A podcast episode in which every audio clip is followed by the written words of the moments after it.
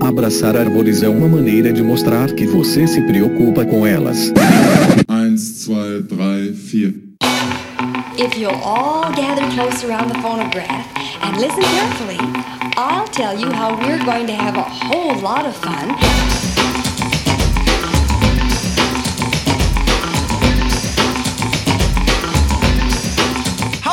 Aqui é Fernando Lima e este é o Desabraçando Árvores, um bate-papo sem firula sobre ecologia e conservação a vida, o universo e tudo mais. E eu estou aqui direto de Atibaia, São Paulo, e vou trazer para vocês, pessoal, a jornada da nossa querida Laís Parolin, que já participou aqui conosco em diversos episódios do Desabraçando Árvores. Ela que é formada em biologia e especialista em conservação da natureza e educação ambiental pela PUC do Paraná, mestre em biologia animal com ênfase em ecologia e comportamento pela Unesp e doutora pelo mesmo programa lá na Unesp, com um período de doutorado sanduíche na Texas A&M University, nos Estados Unidos.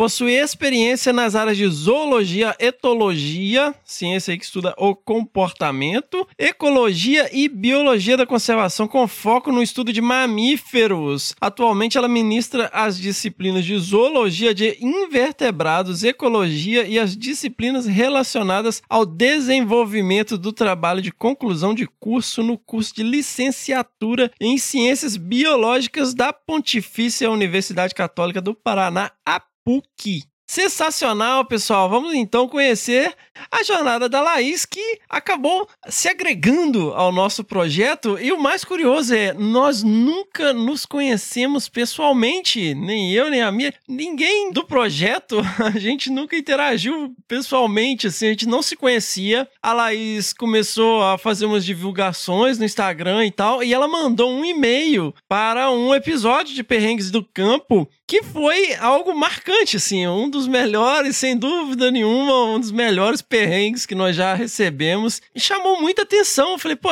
tá aí uma pessoa que sabe contar uma história, né? Essa pessoa tem que entrar aqui no projeto. E a gente acabou conhecendo melhor a Laís, né? A gente começou a interagir nas redes sociais e trouxemos ela para participar de vários projetos, né? Ainda mais quando eu entrei em contato com ela e ela, né, o maridão dela já tem todo um equipamento de gravação. Eu falei, pô, fechou. Hoje nós então trazemos a jornada da Laís. E isso é uma coisa muito bacana, pessoal. Essa questão dessa interação entre uh, pessoas que originalmente não se conheciam, mas passaram a se conhecer por conta do projeto, por conta do Desabraçando. Isso é uma coisa que realmente é muito gratificante pra gente. A gente acaba vendo as pessoas que começaram a interagir nos grupos de WhatsApp, aí começam a interagir no Twitter, no Instagram, no Facebook, e a galera vai formando uma irmandade e aí tem gente que se aproxima muito assim, começa a trocar ideia mesmo. E isso é muito legal. Isso é o que a gente quer, que seja um movimento que traga as pessoas né, para fazer parte disso. Né? Isso aqui não é para ser uma coisa, uma via de mão única. Então, sintam-se parte do movimento, juntem-se a esse movimento aí. Aproveitando, né, falando nisso, juntem-se ao movimento lá nas redes sociais. Nós temos lá no Facebook a nossa página é, Desabraçando Árvores Podcast, no Instagram o arroba Desabraço, e no Twitter também o arroba Desabraço. E temos um canal no Telegram, onde nós postamos lá algumas novidades, né, o que está rolando aqui no movimento. E pessoal, tudo o que está acontecendo aqui, se você curte o que nós estamos produzindo, seja nas redes sociais, seja aqui no podcast, seja o que bicho é esse, né? E o que bicho é esse? Crianças que tá encantado, mas volta, pode ficar tranquilos e tranquilas. Tudo isso é graças a um grupo absolutamente sensacional de ouvintes, né? Que apoia a nossa campanha de crowdfunding lá no Padrim, no www.padrim.com.br barra desabrace e no Catarse, www.catarse.me barra desabrace e também no PicPay para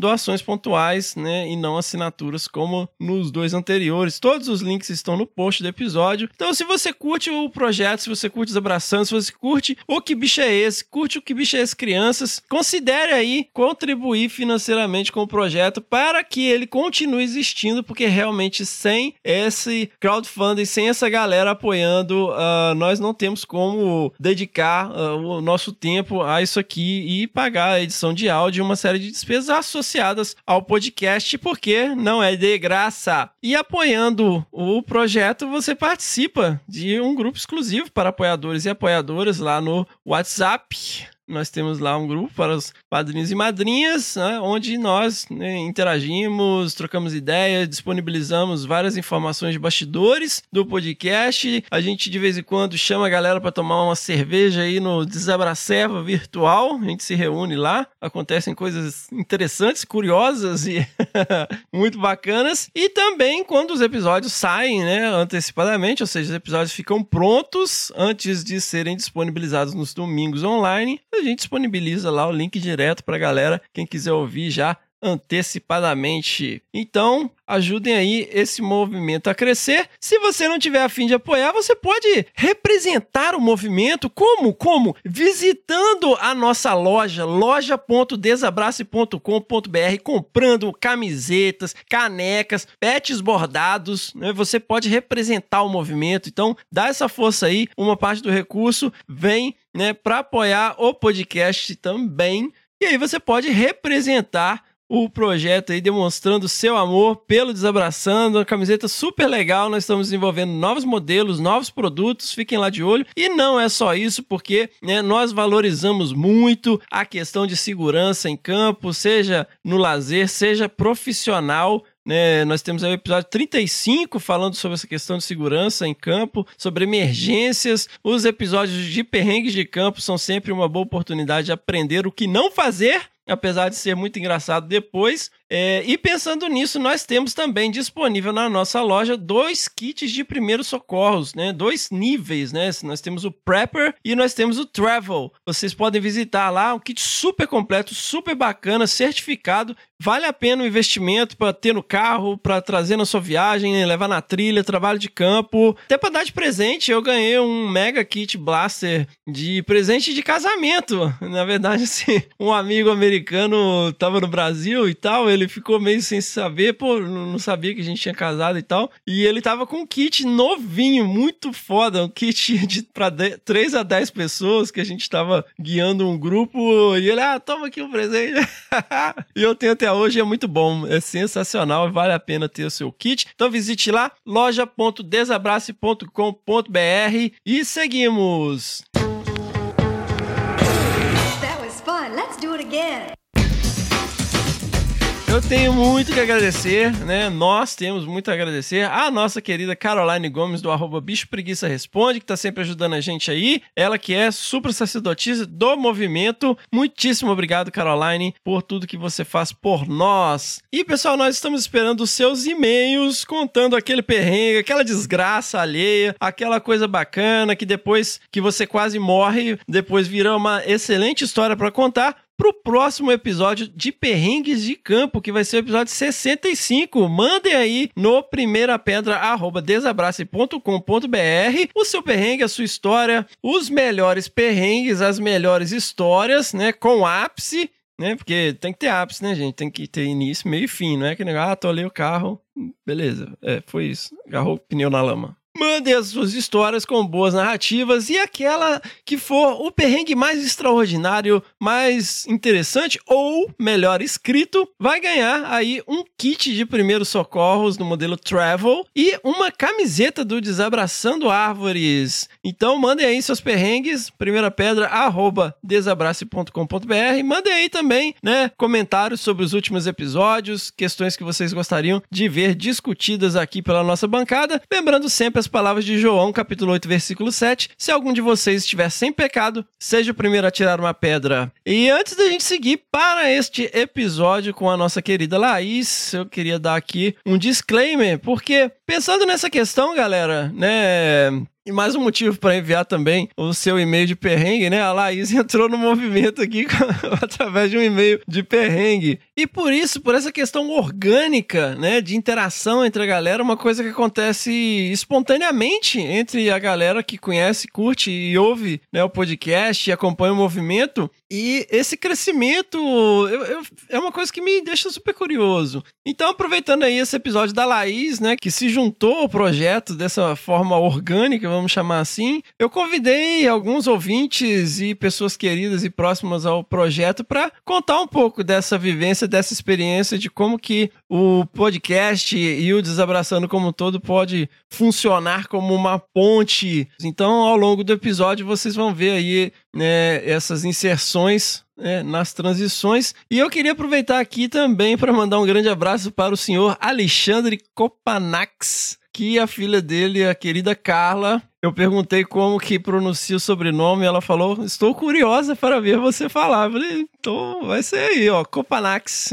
Me conte aí, Carla". Seu Alexandre, muitíssimo obrigado. A Carla comprou uma camiseta e aí na sequência a gente recebeu um outro pedido e aí a gente descobriu que era o pai dela. O pai dela curte o Desabraçando. Eles começaram a ouvir juntos e tal. E, e aquilo ali foi, tipo, cara, que absolutamente sensacional. Então, esse é o tipo de coisa que a gente, assim, é, é muito gratificante. Porque é, o seu Alexandre, ele não tem uma relação direta, né, com questões relacionadas à conservação, à biologia e tal. Mas é super interessado, né? E através da filha conheceu o movimento e curtiu. E também tem uma mensagem dele aí que ele enviou pra gente. E então, vamos lá, seguimos para o episódio. Um grande abraço aí a todos e todas que nos apoiam, a todos os ouvintes e a todos que fizeram a comprinha aí das suas camisetas, das suas canecas, dos seus pets e dos kits primeiros socorros lá na loja. Muitíssimo obrigado. Seguimos! Let's do it again. Olá, desabraçadores. Sou Lailson. Espero que estejam todos bem. Bom, uma das coisas mais legais que o programa me proporcionou foi conhecer as pessoas assim sensacionais, né? Mesmo que virtualmente, mas com essas pessoas eu passei a trocar ideia, passei a interagir, aprender, aprender muita coisa e até trocar memes e figurinhas no WhatsApp. Muitas delas são excelentes profissionais, né, que levam aquilo que fazem como uma missão realmente. Eu às vezes eu busco me espelhar nisso, né? E espero um dia poder encontrar pessoalmente todos eles, né? Quando enfim todo mundo tiver virado jacaré e essa pandemia ter chegado ao, fim, né? Mas é isso, um grande desabraço a todos e falou. Vamos lá, pessoal. Quem disse que santo de casa não faz milagre? Porque hoje eu estou aqui com a nossa querida, a nossa maravilhosa Laís Parolin. Muito bem-vinda, Laís, de volta ao Desabraçando. Obrigada, Fernando. Estou aqui numa outra posição. Eu vou dizer que eu tô mais. Achei que ia estar mais tranquilo, mas eu tô tensa. Acordei cedinho, meio. Ai, meu Deus, o que, que eu tô fazendo? Mas acho que vai dar tudo certo. Ah, para, Laís. Você vem sempre que vem com esse papo. Ai, meu Deus, tô Ah, é. nervosa. Mas é, mas é isso. Essa pessoa é assim. Se eu consigo falar aqui, então qualquer um consegue. Ah, tá bom. Olha aí, finalmente, pessoal, Laís Parolin aqui dentre o nosso board, é a única pessoa que não tinha seu episódio. E a gente quer conhecer você, Laís. Quem é a professora Laís Parolin? Curitibana, né, Laís? Curitibana, nascida e criada. Às vezes eu acho que não tem orgulho, mas eu, Curitiba tem seus problemas, mas, mas é uma cidade boa de se viver. Ah, vá, Curitiba tem mais qualidades do que defeitos, vai. É verdade. É que, assim, desculpa pessoal, mas muitas vezes o problema é o curitibano. A gente é difícil de lidar. Eu acho que eu sou só melhorzinha porque meus pais são do interior. Se não, mas, mas tem muita gente boa também. Pronto, vai. Fico queimando, né? Me apresenta alguém fácil de lidar, então.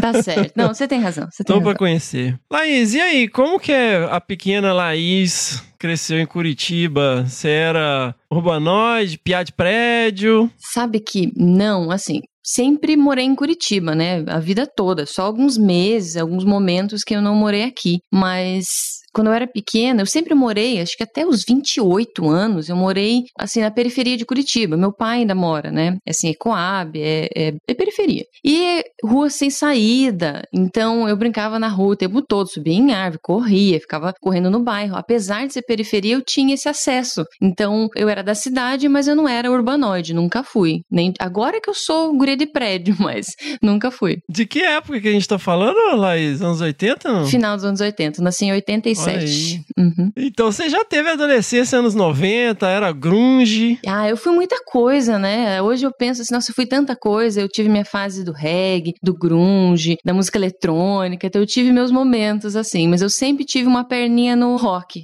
Sensacional. Mas e aí, Laís, é, mesmo tendo essa infância de rua e tal, você ia pros interior do Paraná? A família minha mãe é de Morretes, que é uma cidade da zona litorânea aqui do Paraná. É pertinho de Curitiba, assim, dá uma horinha, assim, de carro, menos até. Aí passa pela Serra do Mar, então sempre, né, tô acostumada, fui muito nesses lugares. E minha infância é marcada em Morretes. Então, assim, férias, todas as férias ia, muitos finais de semana, feriado, ia para lá. E é uma cidade com muita área verde. E ir pra cachoeira com a, com a minha tia, que sempre foi muito aventureira nisso, que ia nos matos.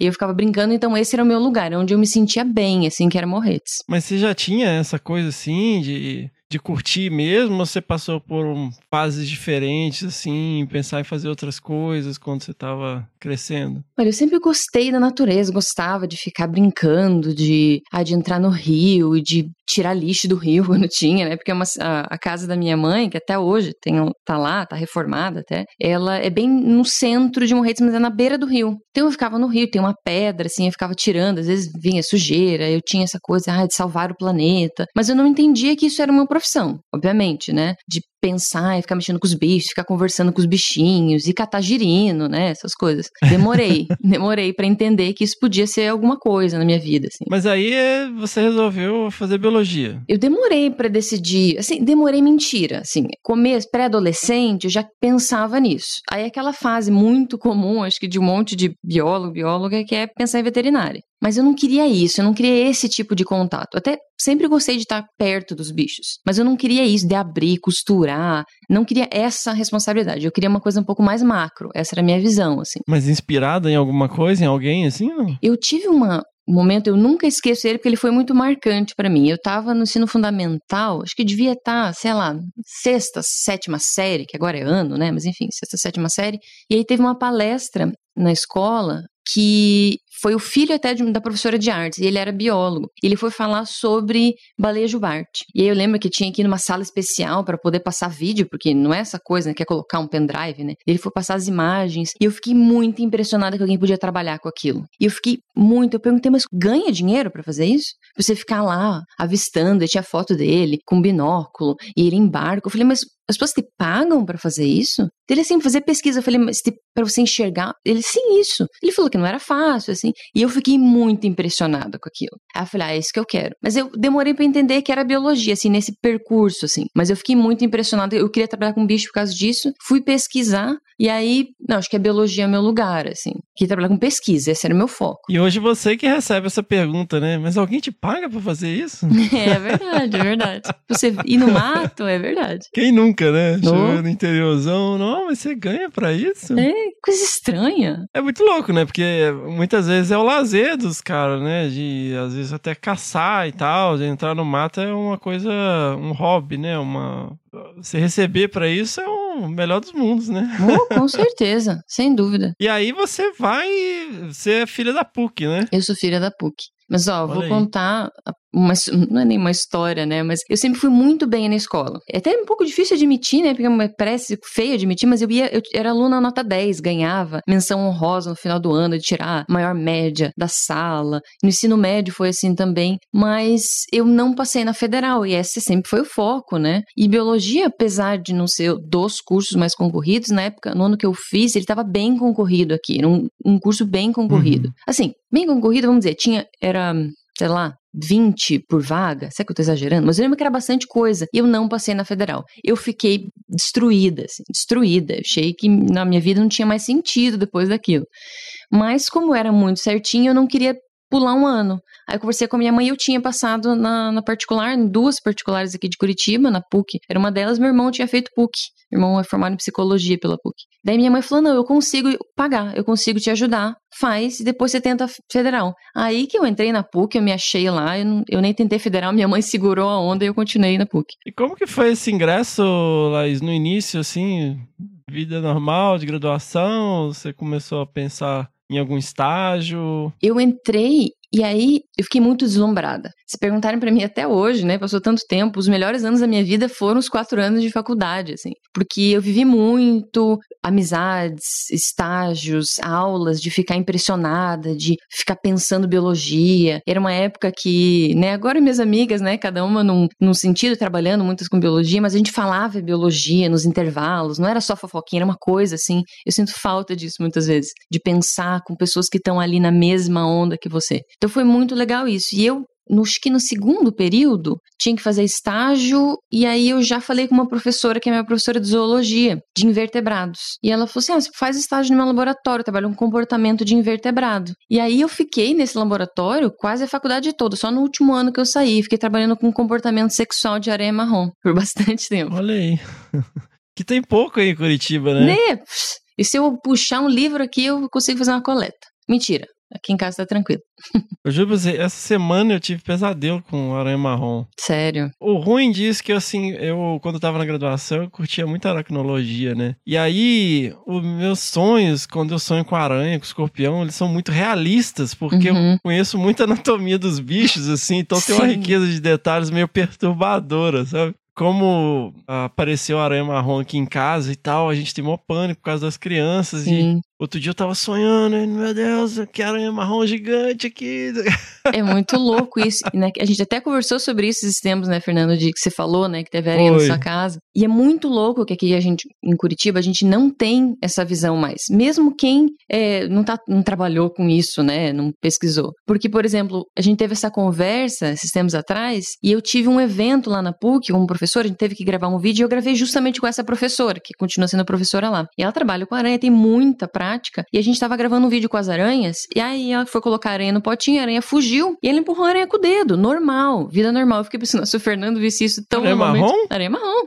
Ah, não, gente, isso eu tô maluco. Mas assim, tem uma. A gente tem uma prática com isso. É claro que hoje em dia eu não faço isso, parece que tem uma, uma diferença. Se eu estivesse no laboratório, eu agiria de um jeito, mas em casa vem aranha, eu fico tensa. Como que eu vou lidar com ela? No laboratório eu tinha uma outra lida. Alimentava, nossa, centenas de aranhas por dia, então tinha uma, uma lida. Então, descreva aí essa rotina aí. Como é que era a sua vida de estudante de aranha marrom? Então, no começo, né? Porque estagiário é aquela coisa, no começo, você começa do, sim, do básico, tu era limpar as coisas, lavar os potes, a vidaria. E muito dos potes para criar as aranhas eram aqueles potinhos de coleta de fezes, assim, sabe? Para ter espaço e tal. Então, a gente tinha que lavar esses potinhos e alimentar as aranhas. Então, eram minhas tarefas iniciais de uma manhã lá na PUC. E alimentar com barata e tenébrio, né? Que é larva de besouro. E, e peguei uma prática, tinha um terrário gigante, até hoje tem lá, né? De barata, que no começo era com luva e com pinça. Depois eu já tava com a mãozona lá, pegava barata, colocava no pote, barata no pote.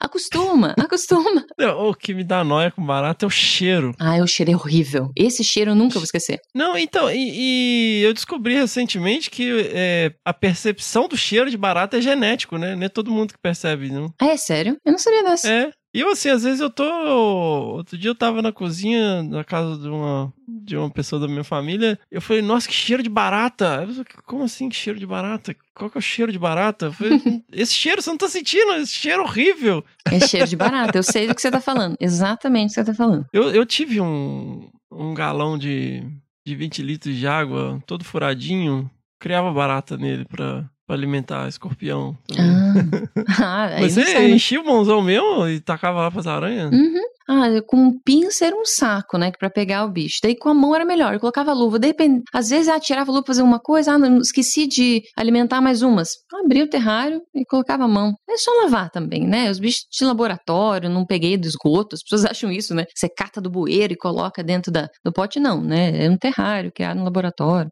Mais limpinho. Elas não voavam? Não, sabe que não, poucas vezes. Já entrei na aula, porque eu fazia estágio lá na PUC, e depois ia pra aula, né? Estudei- Estudava tarde lá, era de tarde, o bacharelado. E, e às vezes abria a mala, saía barata da mala, assim. Mas aí tem um estilinho, né? Você fala assim, ai, nossa, eu não ligo nada pra isso, né? É, é, Como eu sou descolada. ai, olha uma barata, já venho, né? Tem essa coisa. é que aí é frio, né, meu? Eu- Lá, Carangola é muito perto do rio, assim. Aí tem uma época do ano que as baratas voam e, e é uma coisa. Ninguém fica imune a uma barata voadora. é uma experiência, assim. Não há quem fino. fique. Todo mundo grita fino. Mas aí era isso, era o equivalente equivalente a um zookeeper, né? Ficar dando comida pros bichos do, do cativeiro lá. Isso. Daí Você começaram não coletava dados? Aí começou, assim, isso acho que no primeiro semestre, eu comecei a ajudar alguém que já estava fazendo pesquisa, aluno de iniciação científica e aluno de TCC. E a primeira que foi, que até por acaso foi aceita por uma revista agora, foi uma pesquisa que eu participei, acho que em 2006, talvez, que é sobre canibalismo de aranha marrom. Pra gente medir, assim, então, nascem os filhotinhos, eles são vários, às vezes dezenas, centenas, mas tem um processo de canibalismo inicial, assim, que existe uma seleção ali. Então a gente mediu isso. E aí, a primeira, a primeira pesquisa que eu participei foi essa. Que é bem comum em aranha, na verdade, né? Super, super. De... Que chega a ser uma estratégia, né? Os bichos É ficam uma estratégia, né? Exatamente. Exatamente. Tem, depende da espécie que elas têm, assim, aquele vitelo que nasce ainda tem uma, um, uma algum recurso para gastar e algumas têm menos, então são estratégias. Tem aquelas que são que vivem em grupos um pouco maiores, a parte inicial, depois dispersa. Então tem uma, uma diferença porque tem duas principais espécies aqui em Curitiba, então a gente trabalhou com essas duas. E qual foi a conclusão do estudo? É que vai depender se elas vão dispersar, depende da espécie que dispersa mais. Então aí vai ter uma menor quantidade de canibalismo. A gente mediu também a presença de adultos, se isso influencia. É, então tem um- uma menor taxa de canibalismo assim. E a presença de alimento também faz com que eles não se alimentem uns dos outros, né? Se alimentem de outra coisa. E abrigo também. E essa foi sua vida na graduação, Laís? Você ficou só com as aranhas marrons? Você Não. fez estágio de outras coisas? Eu fiquei bastante tempo lá, acho que eu fiquei quase três anos nesse laboratório, que era de comportamento animal, mas eu queria bicho maior, né? O que, enfim, né? Iremos também para um resultado que não é O tão que- bicho tão grande. É, maior que a aranha, não tem bastante coisa, Tá né? fácil, tá fácil. Mas eu queria trabalhar com mamífero. Esse sempre foi meu sonho, assim. Por algum momento antes da faculdade, eu até pensei em mamíferos marinhos, mas eu queria terrestre. Eu queria felinos, né, Fernando? Eu vou te dizer aí, eu queria trabalhar com felino.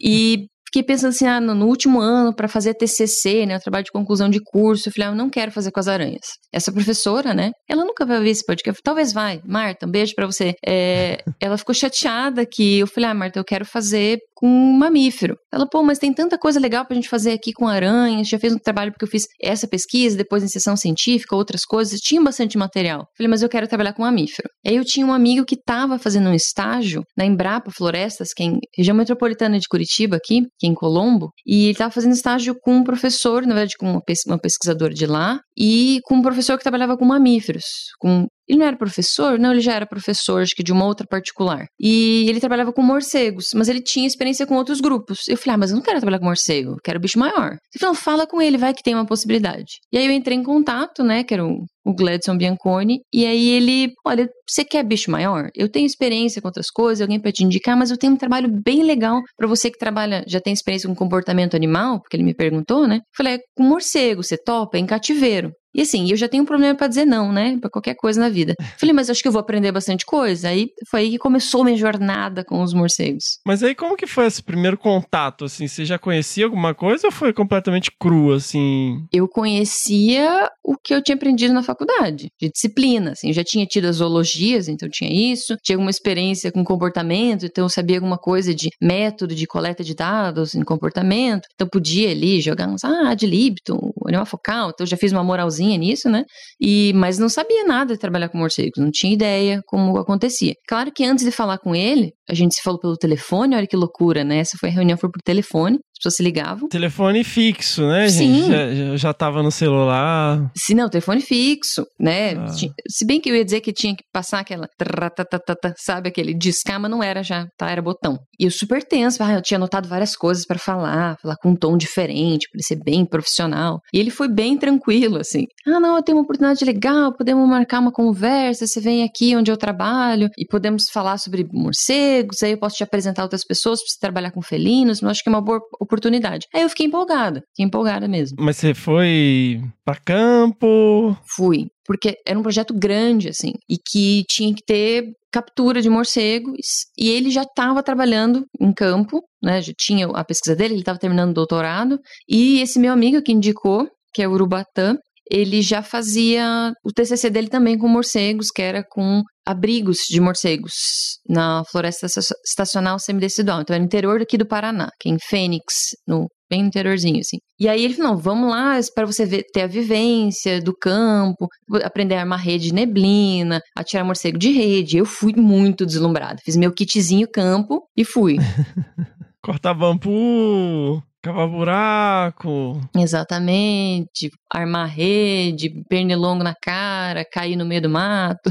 Todas essas coisas no combo. E aí você se apaixonou pelos morcegos? Eu demorei um tempo, demorei um tempo. Porque eu tinha aquela coisa, né? Tem uma mística, talvez, de trabalhar com, com grandes felinos, né? E, e, ficava assim, ah, será que eu tô perdendo tempo? Mas nos primeiros meses eu tive isso. E aí eu trabalhava com cativeiro, né? O meu TCC era com cativeiro, com morcegos. Que não era uma coisa muito comum também. Continua não sendo uma coisa muito comum. É, isso que eu ia perguntar, assim, ah, aonde, assim? Porque não é tão comum você não. ter lugares que tem morcego em cativeiros, né? Não, então, essa era o trampo da coisa. Eu tinha que capturar os morcegos, levar para Curitiba e fazer os experimentos.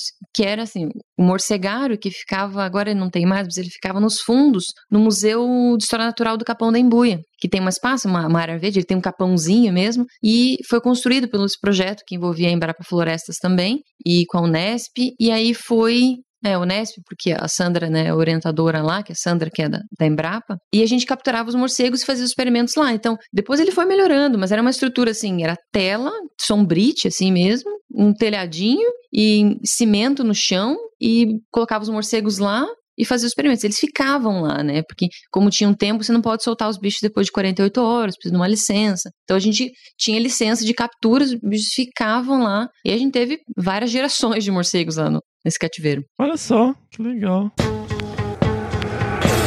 That was fun. Let's do it again. Meu nome é Alexandre, pai da Carla. Não, primeiro parabéns pela, pelo seu trabalho. É, é encantador mesmo.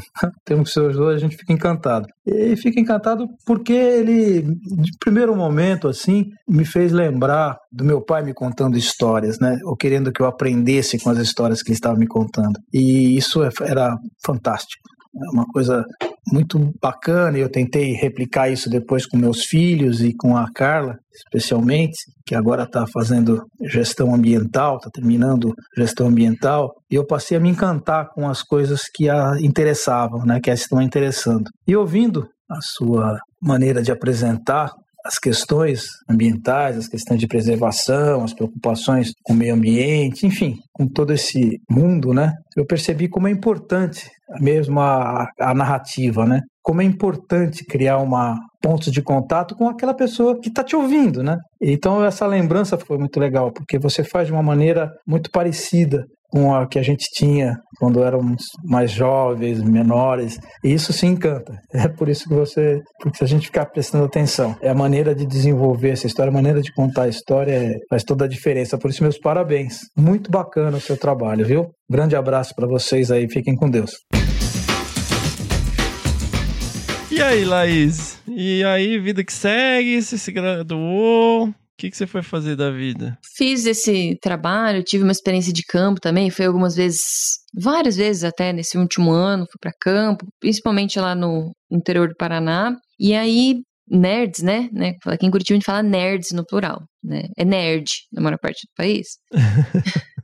Nerds é mais de um nerd, né? É, assim, é que pode ser, acho que eu era tão nerd que a gente coloca no plural. Tá, mas nem tanto assim. Uma pessoa que tem amigos, tem vida social, mas eu sempre fui muito dedicada. E aí, na faculdade, a PUC tem um, um prêmio de melhor aluno da, da turma, que é o prêmio São Marcelino Champagnat. Prêmio Marcelino Champagnat? É, prêmio Marcelino Champagnat. E, e eu ganhei esse prêmio na, quando eu me formei. E aí ganha ou uma, um mestrado ou uma especialização. Então, toda de graça, né? E aí eu ganhei isso e tive essa oportunidade de fazer e escolher isso lá na PUC. Você ganha o mestrado inteiro de graça? Sim. Na PUC? Sim. Que não é qualquer 100 reais, não, né? Não. é, uma, é uma fortuninha. Só que, na época, não tinha nenhum mestrado com o perfil com algo que eu queria, que era para área ambiental. Tinha o de ciência animal, mas ele estava muito voltado para veterinário. Não tinha tanto, não tinha uma aderência para isso, não tinha lugar para me inserir. E aí fiz uma especialização, que era de conservação da natureza e educação ambiental, que daí já era mais minha pegada. Era a maioria dos professores que eu já tinha tido na graduação, mas com uma visão diferente. Foi bom para mim, assim, fazer isso. E eu decidi não tentar mestrado logo que eu saí também na graduação. Foi uma escolha, assim. Mas pra trabalhar, Laís, ou pra fazer a, a especialização, assim, é, como foi essa escolha? Foi assim, não foi uma coisa fácil, porque a sensação de ai, que eu tava perdendo tempo, porque eu queria fazer mestrado e doutorado, era a minha meta. Assim, eu tinha isso desde que eu decidi fazer biologia e entendi o que, que era bacharelado, ou achava que entendia, né? Que é trabalhar com pesquisa. Eu pensei, eu só vou parar no doutorado. Assim, quando eu terminar o doutorado, daí eu vejo se eu quero fazer alguma coisa além disso, mas eu quero ser doutora. Era a minha meta, assim. Então, para ficar, não emendar o mestrado, era uma coisa, ah, eu tô perdendo tempo, mas eu queria ter outras vivências, porque eu achava que a minha vida era muito quadradinha, assim. Ah, graduação, fazer tudo certinha, e aí eu fazia estágio, tirava boas notas, eu queria, eu queria viver outras coisas. Na hora que aventureira. Você queria ser rebelde? Você vê que, que rebelde, né? Vou fazer especialização, eu não vou. E como que foi essa especialização? Ela durou acho que um ano e meio, mais ou menos. Eu tinha aula de 15 em 15 dias no final de semana. Tinha um TCC também. E eu fiz o TCC com a percepção ambiental dos moradores de Morretes, né? Cidade que eu falei que eu ia direto, sobre mamíferos. Então eu já aí quis entender que as pessoas entendiam, se era bom, se era ruim. Mostrei fotos. Foi bem legal isso, para ter uma, uma experiência. Fiz uma comparação com o pessoal da cidade e o pessoal da área rural. Foi bem, foi bem legal isso também. E aí, no final, eu já estava pensando no mestrado. Você aplicava questionário. Questionário questionário pessoal, assim, abordava as pessoas. As pessoas nunca querem, né? Acho que você é político, tá querendo falar de político, odeiam, né? Foi uma vivência interessante isso aí também. As pessoas têm raiva. tipo senso, assim. Você isso. parava as pessoas na rua, assim, na praça, andando? Sim. Oi, com licença, tudo bem?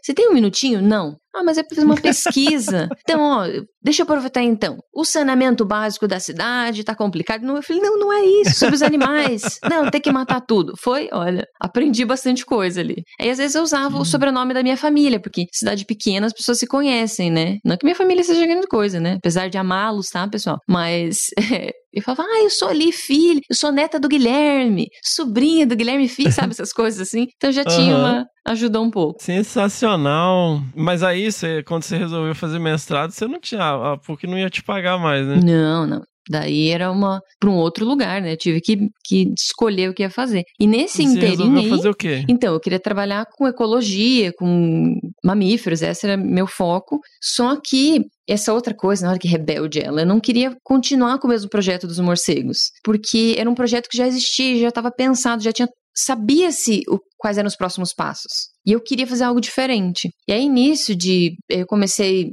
alguns contatos, comecei a fazer algumas consultorias, mas aí eu pensei, eu quero trabalhar com outro bicho. Eu sempre gostei de bicho comum, de bicho generalista. Eu acho que porque todo mundo acha que se sabe tudo sobre ele e na verdade não sabe nada, né? E eu queria trabalhar com cachorro do mato nessa hora. Decidi que eu trabalhar com cachorro do mato. E aí eu fiz um projetinho olhei, fiquei pesquisando mestrados no Brasil, e aí mirei num pesquisador e fiz um projetinho, bem um pré-projeto, assim, um pré-projeto de verdade, né? Assim, que meus estudantes, eu vou falar, né, que meus estudantes acham que tudo que é pré-projeto é projeto. Não, né, tem o projeto, daí tem relatório, tem resultado final, né, tem... É, mas era um pré-projeto que ele era bem simples, tinha duas, três páginas. Proposta assim. de projeto, né? Isso, exatamente. Uma proposta, ele pode nunca sair do papel. Exatamente. e aí era com ecologia alimentar de cachorro do mato. E eu queria observar como eles se alimentavam, de algo bem assim, como eles escolhem o alimento, como que eles manejam o alimento, era alguma coisa assim bem, bem, simples. Tinha alguma coisa de experimento, de atração, de como ver algumas coisas com cheiro também, mas era mais observação. E eu fiz esse projeto e esse pesquisador, era um pesquisador de uma universidade no estado de São Paulo, adorou. E era um super pesquisador. Continua sendo, continua sendo. E aí quando eu falei que ia falar com esse pesquisador, vários conhecidos falaram: "Ah, ele não orienta mais. Ele não vai te orientar. Imagine, imagine quem que é você, ele nem te conhece". E ele aceitou. Só que daí depois, depois deu ruim, sabe? Mas no começo foi bom.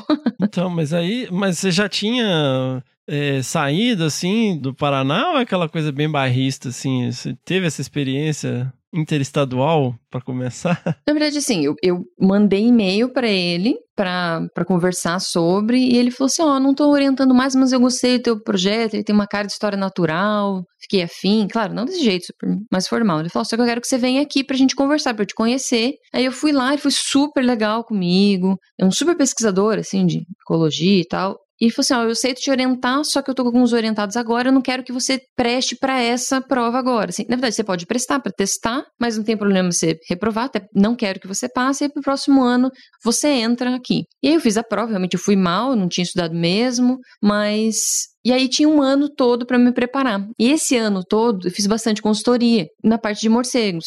E aí voltou aquela coisa, eu falei, nossa, mas é, eu sei fazer isso, sabe? Eu sei lidar com morcego. E eu comecei a ter outras ideias. E assim, as ideias começaram a mudar, eu comecei a tentar estruturar mais esse projeto com o cachorro do mato, eu comecei a ver mais dificuldade. E eu tava muito sozinha, porque eu ia, minha coleta de dados ia ser aqui no Paraná, e ele ia continuar lá em São Paulo. E ele falou assim: ah, eu quero que você tenha um corentador no Paraná. E eu consegui, né? Uma pessoa super legal também, muito solista aqui na Federal do Paraná. Só que mesmo assim eu ia continuar sozinha. E eu fui a alguns campos lá, pra, lá na área, que é na, no Salto Morato, na reserva, que é do Boticário, da Fundação Boticário. É, Salto, Salto Morato é a reserva do Boticário, né? Isso. Fundação Boticário. E assim, muito, apesar de já formada, muito juvenil, sozinha. Ah, não levei comida uma vez.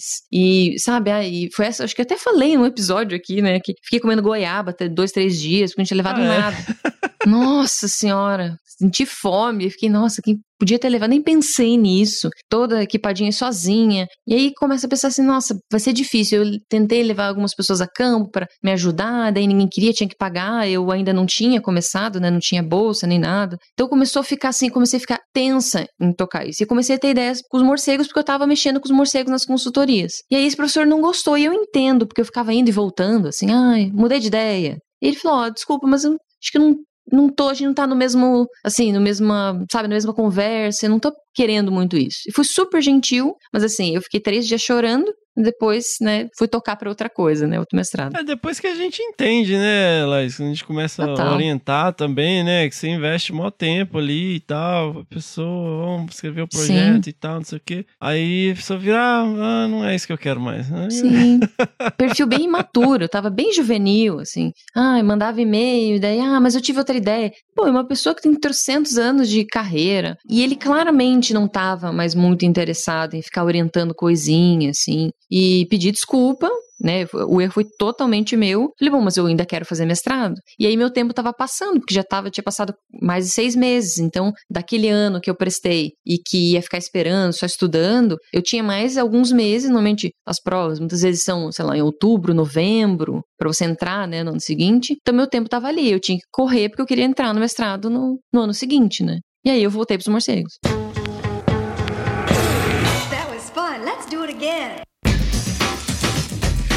E aí, queridos hosts do Desabraçando Árvores, tudo bem com vocês? Aqui é a Carol, sou uma das apoiadoras dessa seita sensacional. E tô aqui para falar o quanto fazer parte disso tudo é simplesmente incrível. Tive a oportunidade de conhecer, trocar ideia e conversar com vários pesquisadores que estão na linha de frente aí da, da conservação, e isso é simplesmente único. Conheci o podcast pela menina super poderosa, a Mandy Brambila, saudades, e, e no grupo conheci mais um monte de gente que é simplesmente maravilhosas e que eu levarei pra vida. Caroline, Lailson dos teclados, a Enila. Não vejo a hora dessa pandemia acabar, a gente tá todos vacinados e fazer um desabracervo, assim, todos juntos ao vivo e a cores, regado a cerveja e risadas e bons papos. E é isso, pessoal. Um grande beijo e até mais. Esquema das consultorias é que você teve o perrengue, famosíssimo perrengue de campo? Foi nessa época? Foi, acho que foi 2009. Minha primeira consultoria. E o primeiro dia da, do primeiro campo, da primeira consultoria. E foi no Tocantins. E, e eu lembro que eu tava muito assim, não, eu preciso mostrar serviço, porque eu quero que me chame mais vezes, né? E tem essa coisa, assim, não essas pessoas em específico que me chamaram, mas eu, eu tinha passado por algumas vivências na graduação de, ah, mulher não pode, mulher não sei o quê, ah, mulher é frágil. E eu não queria de jeito nenhum passar sem impressão. Então, passei todo aquele perrengue, carro capotou e dor no corpo. Não, mas tá tudo bem que é no hospital. Não, imagina, não, não precisa. Amanhã tem campo, vamos lá. Então, foi esse, foi esse perrengue no primeiro dia lá no Tocantins. Mas então, Laís, é, você sentiu muito isso? É- Isso é algo muito presente? Essa questão de ser mulher, fazer pesquisa e campo e tal? Assim, eu não passei situações muito extremas, como eu já vi de algumas mulheres falando, mas eu já passei algumas, eu escutei de alguns pesquisadores, né, homens, que, ah, que mulher só atrapalha, que não vale a pena, que você levar uma mulher, você sempre tem que levar um outro homem junto para cuidar. Eu entendo questões assim da nossa sociedade que realmente se fazer um campo em determinado lugar só mulheres, isso é, é, algo perigoso, mas essa coisa me incomoda demais. Até falar isso, eu tô um pouco angustiada, assim, porque eu tenho muita raiva disso, não vou mentir, é uma coisa que me pega bastante. E eu escutei isso várias vezes de profissionais que em algum momento eu admirava, assim, não pessoas muito próximas, mas eu escutei. Isso me incomodava, falei, como assim? Acho que até falei no episódio aqui, né, que ah, a mulher não pode ir para campo porque mulher menstrua e vai atrapalhar o comportamento dos outros animais, como é que você vai trabalhar com comportamento animal? Então, sabe uma coisa, umas coisas assim, e que eu queria fugir daquilo, né? Mas eu queria trabalhar em campo. Eu queria ter ter isso para mim, assim. Continuo, agora eu tenho menos, né, mas é, por causa das aulas é difícil, mas é uma coisa que me faz muito bem. Muda, assim, meu dia, minha vida, pensar que, ah, eu já tive as experiências, vou ter de novo, olhar para o ambiente. Então, mas eu passei por situações em que isso, isso era uma questão, de ir para campo e ficar... Eu não vejo isso acontecer com frequência com homens, tá lá, pessoal dando nota para as mulheres. Eu, eu sempre falo isso, né, que eu me peguei uma vez em que eles estavam dando nota para as pesquisadoras,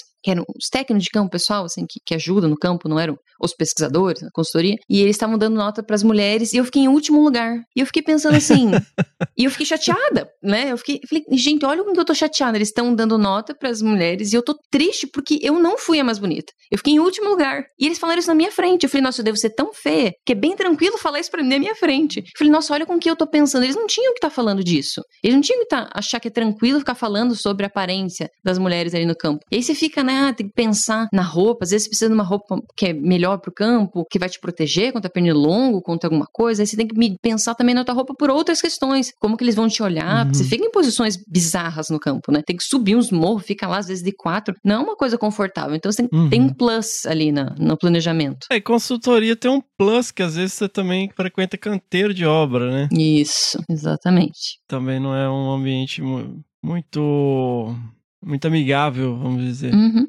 É. é. Infelizmente, esse é o quadro que a gente tem, né? Até Mas hoje. Eu, eu acho que melhorou bastante. Não vou dizer que, que chegou no, onde eu gostaria, onde a gente merece que esteja, mas eu acho que já melhorou. As pessoas sabem que, muitas pessoas sabem que não é natural, não, não é natural, que não é legal falar algumas coisas. Então é entendível, você vê mais campo com mulheres, e aí, em várias situações eu vi. Eu fiz campo com muitas mulheres, isso foi uma coisa que me ajudou bastante, assim, de até medir o que que. De umas pessoas falarem assim, nossa, quem que você pensa que é para falar isso para mim? E eu pensar, nossa, ela tá certa? Eu tenho que falar desse jeito também?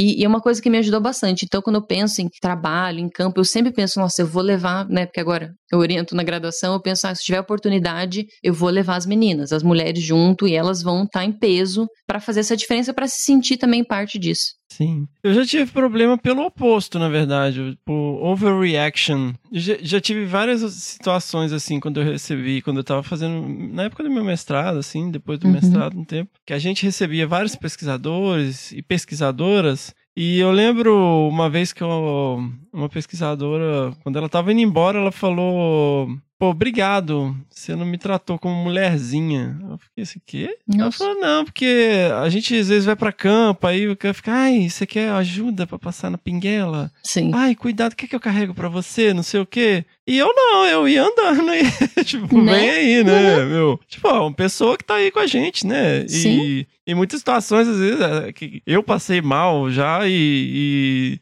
e, e teve lá na Serra de Paranapiacaba, as meninas tiveram que me acudir.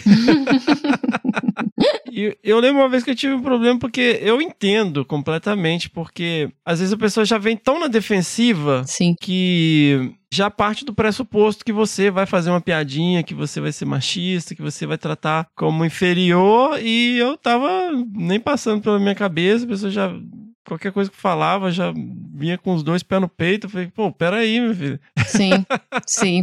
né? Não, sim. não precisa bater, sabe? Calma, né? É, espera, espera acontecer alguma coisa pra você bater, né? É, muitas vezes tá muito calejada. É. Nessas consultorias, isso foi muito bom para mim, porque em algumas situações, é, o responsável, assim, a pessoa que, que me chamou, que, me, que era do, da equipe, assim, era o líder da equipe de morcegos, que era o Michel, que é aqui de Curitiba, muitas vezes ele tinha outro compromisso, ele ia embora antes no campo. Ele fazia, chegava antes, ia embora antes, e a gente dividia em equipe, né? Demorava, sei lá, 20, 30 dias em campo e tinha áreas gigantescas para mostrar. Então era uma equipe de quatro pessoas, cada um em cada ponto, tal, ia dividindo. E aí, como eu era de Curitiba, ia levar os morcegos, né, que a gente coletava para Curitiba também, e eu ficava como a responsável quando ele ia. Acho que teve umas duas situações assim. E isso me colocou num lugar que me fez muito bem, porque ele falou assim, Laís, você que diz sim, que diz não. E aí tinha toda uma equipe, tinha os cooperados que eram lá de, nesse caso eu tô falando de Porto Trombetas, né, da a consultoria lá com, com a M Uhum. MRN, Mineração Rio do Norte, né. E aí tinha os cooperados que eu fiz amizade, eles eram muito gente boa, mas assim, às vezes eles estão preocupados com os interesses dele e, e, e faz todo sentido isso, eles estão pensando no tempo que eles vão ficar no trabalho, na organização, e aí eu tive que bancar, então, ah, quem que fala? Eles iam falar primeiro com o homem, né, da, da equipe que tava lá ainda, que era mais velho até, mas já falou, não, é a Laís que manda. Então, e isso também me deu uma ajuda, porque também era uma pessoa super gente boa, então isso me fez bem. Eu aprendi bastante a, a, a lidar e falar assim: não, gente, sim, não, ó, não tá certo. Eu sou uma pessoa gentil, não vou mentir, então eu nunca fiz isso de uma forma grosseira. Mas eu consegui me impor, fez bastante diferença nos anos seguintes na minha vida, assim. Mas aí você mudou de orientador, não? Daí mudei, porque ele não, não me queria mais, né? Com todo sentido, toda razão, assim. Uma pessoa que eu continuo admirando bastante. E mas daí eu falei, ah, vou atrás dos morcegos. E aí aquilo que eu não queria no início, que era continuar com aquele mesmo projeto dos morcegos, que tinha a ver com olfato e morcegos e óleos essenciais, eu já tava com, brilhando o olho mais para aquilo, porque eu tava numa vivência com os morcegos, da consultoria, vendo as espécies e tendo ideias, então fez sentido voltar para aquele projeto. Eu nem falei qual era o projeto, né, acho, do cativeiro. Eu tô pensando aqui, morcegos e óleos essenciais. Como assim? Tipo, floral? O que, que é? Olha, é assim, ó. Pra ver se eles ficam mais calminhos, né? Não, é assim, ó. Vou tentar resumir. Morcegos se alimentam de frutos e morcegos se alimentam de néctar. Eles têm um olfato bem sensível, têm uma grande acuidade olfativa. Então, eles buscam e, selecionam o recurso alimentar, se está maduro ou não, pelo olfato. Apesar de eles ecolocalizam, enxergam, mas o olfato é o grande, assim, tchananã desses bichos. Isso já era uma coisa sabida. E esse projeto, que envolve a Embrapa, envolve um desses pesquisadores que eu mencionei já antes, tinha uma ideia assim: olha, se esses bichos são atraídos pelo cheiro, se eu tirar o cheiro do fruto, será que eles são atraídos só com o cheiro do fruto? Então isso foi testado em áreas fechadas, em floresta, né, ambiente fechado, em áreas abertas, degradadas, assim, em área abandonada de pasto, assim. E aí eu testei isso em cativeiro também, esse foi no meu TCC. E aí a ideia era pra testar assim, que cheiro que atrai? Será que atrai? Será que faz diferença eu colocar o fruto e óleo onde eles vão? E os bichos são muito legais, assim, porque eles têm o cheiro e eles vão dos frutos que eles mais gostam, assim, e a gente sabe dos que eles mais gostam porque tinha também trabalho de dieta, de consumo na área. E aí tinha muita coisa para fazer ainda dessa pesquisa. E aí vou falar, né, já vou dar o, o grande finale, assim, se você atrair esses bichos para áreas abertas, eles são dispersores de sementes, né? Então essa é a grande, a grande sacada da coisa, né, para restauração. Uhum. Entendi. Aí, aí a ideia seria testar essa questão também da dispersão de sementes, não? Isso, aí no, no mestrado era para continuar isso, assim, porque tinham muitas frentes que precisava testar. Ver, medir, já tinha trabalho sobre a chuva de sementes para ver quanto que eles chegavam nas áreas, tinha parte do cativeiro, de ver. hum, Porque assim, também não adianta, ah, eu consigo a gente extrair o óleo essencial do fruto, né? Eu fiz isso no laboratório também. Que aí como o pessoal faz perfume, shampoo, né? É, é um, procedimento, claro, que na indústria isso faz de uma forma muito mais, mais fácil, mas a gente fazia com hidrodestilação, que é ferver o fruto, depois, né, o óleo, você tira o olhinho lá no final. Só que fazer isso com óleo bruto faz pouco sentido. Você quer restaurar uma área, você tira de uma, né? Como você abre um buraco para tapar outro, não faz qualquer sentido. Então, eu queria entender dentro desse óleo bruto, desse cheiro, quais eram os compostos que eram responsáveis pela atração. Aí no meu mestrado, foi o início disso, assim. No mestrado ele foi uma parte grande de revisão, uma parte grande de análise de consumo desses animais, da dieta deles ao longo do ano. Então eram alguns gêneros que são bem comuns de morcegos aqui no Brasil. Três gêneros, né? Que é esturnira, carolha e artibeus. São bem comuns, relativamente comuns, assim. E aí tinha alguns outros estudos, então a ideia era medir isso tanto em cativeiro, para ver essa preferência do olfato, ver a questão de, da dieta deles, onde eles são distribuídos, o que, que eles comem mais ou menos, e para ver ao longo do ano se tem diferença. Para daí eu conseguir mirar no foco, ah, vou, vou extrair o óleo deste fruto, para daí ver o que eu consigo atrair desse, que é, sei lá, o dito preferencial. Foi esse o foco do mestrado. E como que você foi parar no Texas? Então, aí no doutorado, porque daí eu fiz o mestrado, né, sofrido, todo mundo fala assim, ah, doutorado, mestrado, mestrado, o que, que é pior? Nossa, eu sofri muito no meu mestrado, porque tinha muita coisa para fazer. É, mestrado é, é curto e é, um- é novidade, né? Exatamente. Você, é, no doutorado, pelo menos, você já tá mais escaldado, né? Sim, nossa, foi outra coisa. Meu doutorado foi muito mais tranquilo. Mestrado eu sofri, porque tinha muito dado para coletar, tinha campo, tinha experimento, tinha no laboratório, tinha disciplina. Dois anos passa num, num susto. E aí no doutorado, eu entrei, tipo, acho que foi 2013 que eu prestei pro doutorado. E aí a gente estava numa situação que tinha muita bolsa. E eu prestei na Unesp, né? Nem falei. Unesp de São José do Rio Preto. No mestrado, no doutorado eu ia fazer lá também. E aí, que nossa, a Unesp agora continua com um notão, mano, um super, né, em biologia animal, um super programa, assim. E aí tinha muita bolsa no Brasil todo, para vários programas. E tinha uma coisa assim, tinha tanta bolsa para fora, que era o doutorado sanduíche, que chama, né, programa de doutorado sanduíche no exterior, acho que esse era o nome do programa, que você tinha que para fazer inscrição pro doutorado, ah, mandar papelada toda, tinha que dizer assim, olha, você vai para onde no exterior? E se você não tivesse uma opção, se não quisesse ir, você tinha que fazer uma carta para justificar por que que você não ia, porque tinha muita bolsa. É, eu não vou falar, é, é, assim, não vamos, não vamos chamar de muita, né? Vamos chamar isso de uma condição ideal, uma Perfeito, condição adequada. Porque Acho que eu tô não- comparando É porque a a gente tá tão atual. acostumado a viver na merda que quando a Isso. gente ganha uma esmolinha, a gente, pô, meu Deus, como tem bolsa, que maravilha. Na verdade, isso é uma condição ideal, né, pro desenvolvimento de ciência e tecnologia de qualquer país, né? Sim, sim, é forma de dizer, acho que é um comparativo, acho que eu tô nessa, nesse sentimento. Não, mas é uma visão que a gente tinha, né? Nossa, tinha bolsa pra caramba, e não sei o quê. Mas Não, a gente tava num momento e, que finalmente chegou num, num patamar desejado que deveria ser o normal, né? De investimento em ciência e tecnologia. Infelizmente não durou muito tempo. Muita gente foi pra fora, voltou super qualificado e não teve pra onde ir, né? Então é, Sim, foi sim, bem. não, com certeza. Você Não tem adianta toda a razão. simplesmente ter formação se não tem absorção no mercado, né? Então, coisa foi pensada de um lado e não foi pensada do outro. Mas desculpa, vamos Não, lá. mas você tem toda razão. Excelente ponto. É, mania de, né, pobre é uma coisa, né? Você fica deslumbrado. Então tinha essa oportunidade. Então era, podia ficar de três meses a um ano fora do país, dentro do doutorado, para ter uma experiência.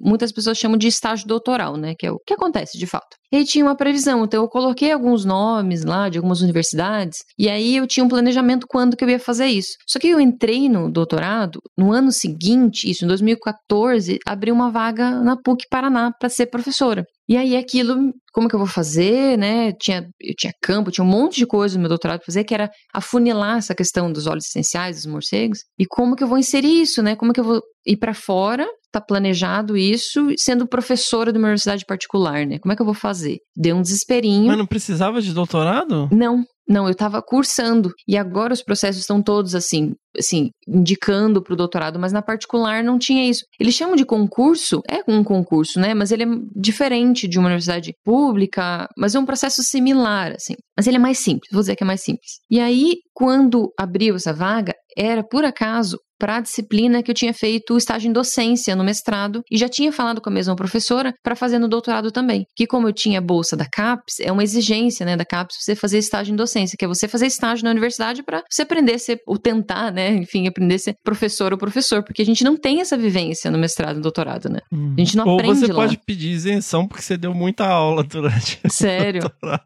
como foi o meu caso. Olha, você conseguiu. Ah, é porque eu não tinha também essa, essa experiência. É, porque se você der disciplina em universidade, eu dei disciplina para graduação, eu dei disciplina com meu orientador em várias universidades, dei disciplina Uhum. fora do país. Então, falou, ó, não preciso fazer esse estágio, que eu dei aula pra caramba. Sim, com toda razão. E aí era na mesma disciplina. E aí até essa professora, que era, né, a mesma da aranha marrom, por acaso, tá?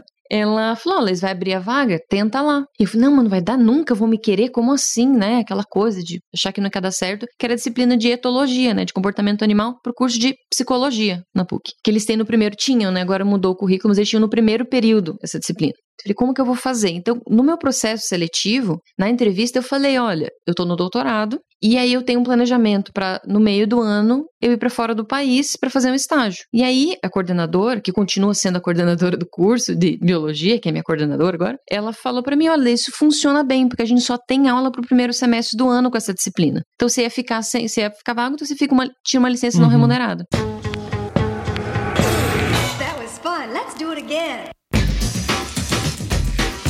Oi, meu nome é Daniele e eu sou ouvinte do podcast Desabraçando Árvores. Foi por meio do Desabraçando que eu pude conhecer o trabalho do Diego Cavalieri em um dos episódios que ele participou. Depois disso, eu conheci a página dele no Instagram e vi um vídeo sobre serpentes. Entrei em contato com ele, que muito gentilmente esclareceu minhas dúvidas sobre o vídeo e até gravou um áudio explicando em detalhes. Também foi por meio do Que Bicho é Esse que conheci o trabalho do William Mank e passei a acompanhar o canal dele no YouTube e no Instagram. Desde então, eu assisto aos vídeos semanalmente e mesmo não tendo tido um contato mais próximo com o William, foi no canal dele que eu descobri uma paixão por aves e tenho aplicado o que eu aprendo por lá em meu dia a dia. É isso, um forte desabraço. E de onde saiu a história de ir pro Texas? Porque eu tinha um, um conhecido que é da Estadual de Maringá, que ele tinha ido para o Texas.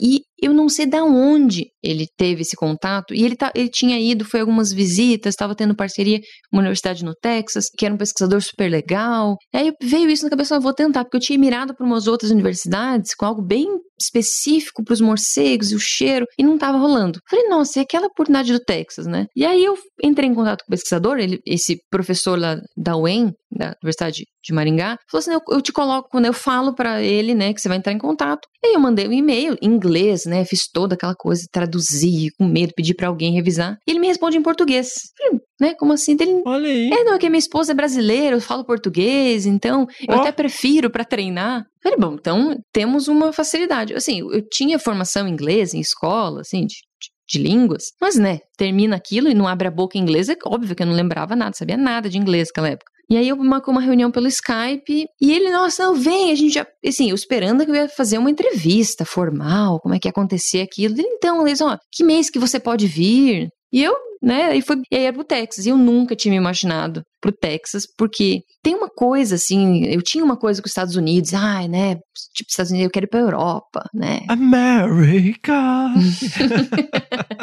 Bem isso. E aí fiquei, ah, pro Texas ainda. E algumas pessoas, nossa, o Texas é um estado muito preconceituoso. Você vai chegar lá, brasileira, vão te tratar super mal. Não teve isso, eu fiquei com medo por causa disso também. Não, porque não, vo- você não, né? Porque você não tem cara de brasileira, né? Sério?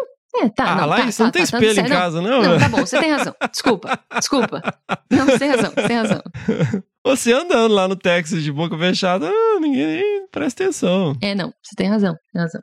Mas mesmo assim, fiquei, é, ter, não, eles vão tratar mal o brasileiro, se abrir a boca, escutarem teu sotaque, não sei o quê. Eu fiquei tensa. É, Enfim, quando fui, que eu fui na metade do ano, assim, eu terminei, eu lembro que eu entreguei as notas na PUC, né, as recuperações dos alunos, tudo. E dois dias depois peguei avião e fui pra lá, que é uma cidade pequena no estado do Texas, né, é College Station, que é uma cidade universitária, assim. E eu com outras expectativas, ficar vendo filme, série de Nova York, né, achava que eu ia pegar um ônibus, um metrô. Absolutamente nada a ver, né? o Nada Texas é outro país. Eu tô perguntando porque eu queria fazer doutorado lá. Eu Sério? fui até pra Corpus Christi, ali, num outro campus da Texas aí, né? Que é, na é quase na divisa com o México. Uhum. E lá é onde tem a última população de jaguatiricas no, nos Estados Unidos. Na Olha! divisa ali com o México. Inclusive, é, antigamente, nessa época, era considerada uma subespécie e era uma das duas subespécies que estavam ameaçadas, né? Uhum. Olha que legal. E lá tem um pesquisador, que é o Mike Tellis, que é uma grande referência, assim, a Linda Laack, o Arturo Casso.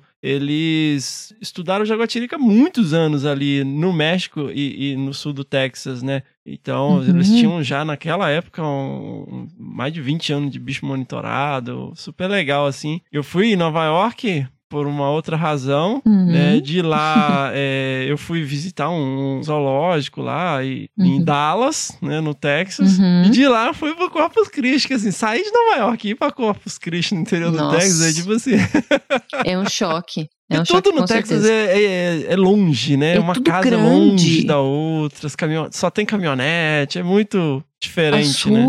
Exatamente. E, e não é uma caminhonete. Acho que, se você, acho que quem não tá muito acostumado, né? É uma caminhonete gigantesca. É, É, uma é. coisa assim. E quanto maior, né? Tem essa coisa, né? Do Texas, tudo ser grande. E eu pensava, uma cidade pequena, vou no supermercado. Nossa, ele é o dobro de um hipermercado aqui em Curitiba. E, e é uma cidade pequena, tem poucos habitantes, se for pensar assim. E é tudo muito grande. Pensava, não, vou pegar um metrô para ir para a universidade. Que metrô, minha filha, né? É, ou você aluga um carro, eu fiquei com uma bicicleta, na verdade, né, para fazer as coisas para, né, porque enfim, não ia comprar um carro, alugar um carro lá que é uma fortuna, estudante, né? Tudo muito longe, mas foi muito legal, transformou minha vida, assim. Foi sensacional. Eu fiquei quase seis meses, porque eu tinha que voltar pra PUC, né?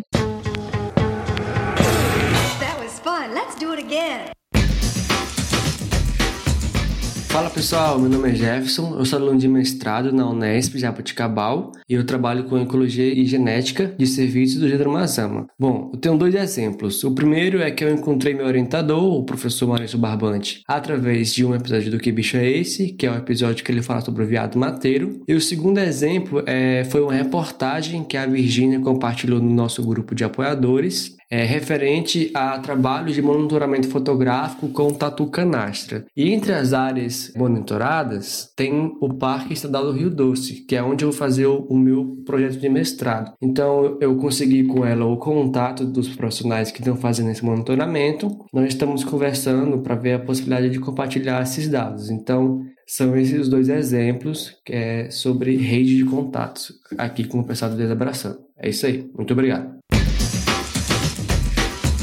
Mas e o inglês? Então, esse era o, o desesperinho. Mas como eu tinha formado em inglês, em escola de inglês mesmo, assim. E aí, um pouco antes, eu comecei a dar uma treinada. Ah, tipo aquelas que a gente faz CCAA, Tipo isso, CCE, aham.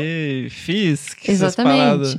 E eu até Você ia com a postinha debaixo do braço. Quase tchau. que isso. aham. Não, isso, isso com certeza, exatamente. Mas eu tinha uma facilidade pra entender. Isso, eu isso, acho que nunca tive problema. Mas pra falar, então quando eu cheguei lá, eu tava tensa, mas eu não tinha o que fazer. Eu fui sozinha, né? Não tinha assim alguém pra falar por mim. Então eu cheguei e quando eu abri a boca e falei, eu, ficava- eu fiquei com muita vergonha, porque é uma coisa muito quadrada, assim. O pessoal se, se escuta, fica assistindo filme, série, você acha que você vai abrir a boca e falar daquele jeito. Mas acho que eu consegui desenrolar no começo. Só que eu cheguei lá nas férias deles. Então eu fiquei muito sozinha no começo. E aí eu não consegui treinar nas primeiras semanas. Mas lá também tem muito mexicano, né? Então eles Muito. não nem estranham tanto, assim. Eles deviam, eles deviam achar que você falar espanhol, né? Eles tentavam. Quando eu, eu às vezes queria explicar alguma coisa e falava espanhol, eu dizia, gente, é pior.